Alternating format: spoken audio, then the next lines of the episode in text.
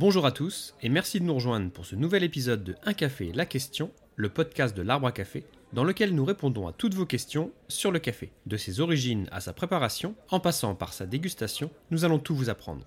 Et l'épisode d'aujourd'hui fait partie d'une série sur les cafés les plus rares du monde. Un café, la question, c'est parti.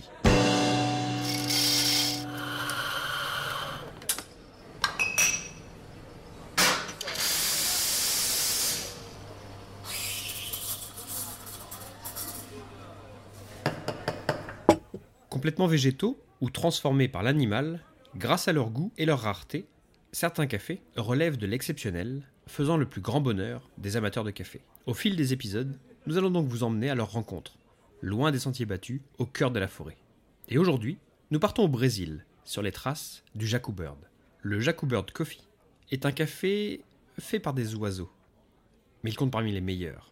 Longtemps considéré comme un nuisible aux yeux des producteurs parce qu'il se délectait des cerises de café, le jacu, ce cousin brésilien du faisan, a été et est toujours chassé par les producteurs, et ce, bien qu'il soit protégé.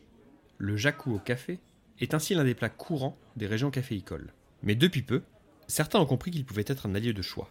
Car le jacu, originaire de la province de l'Espírito Santo au Brésil, adore les cerises de café bien mûres.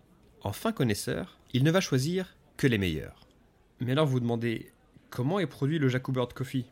Eh bien le Jacu, ce sélectionneur de café de qualité, va ingérer la cerise du caféier, la digérer et en éliminer le grain dans ses excréments.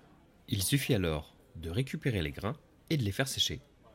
Bon, jusque-là ça fait pas vraiment rêver, mais ce café, une fois torréfié, est une pure merveille.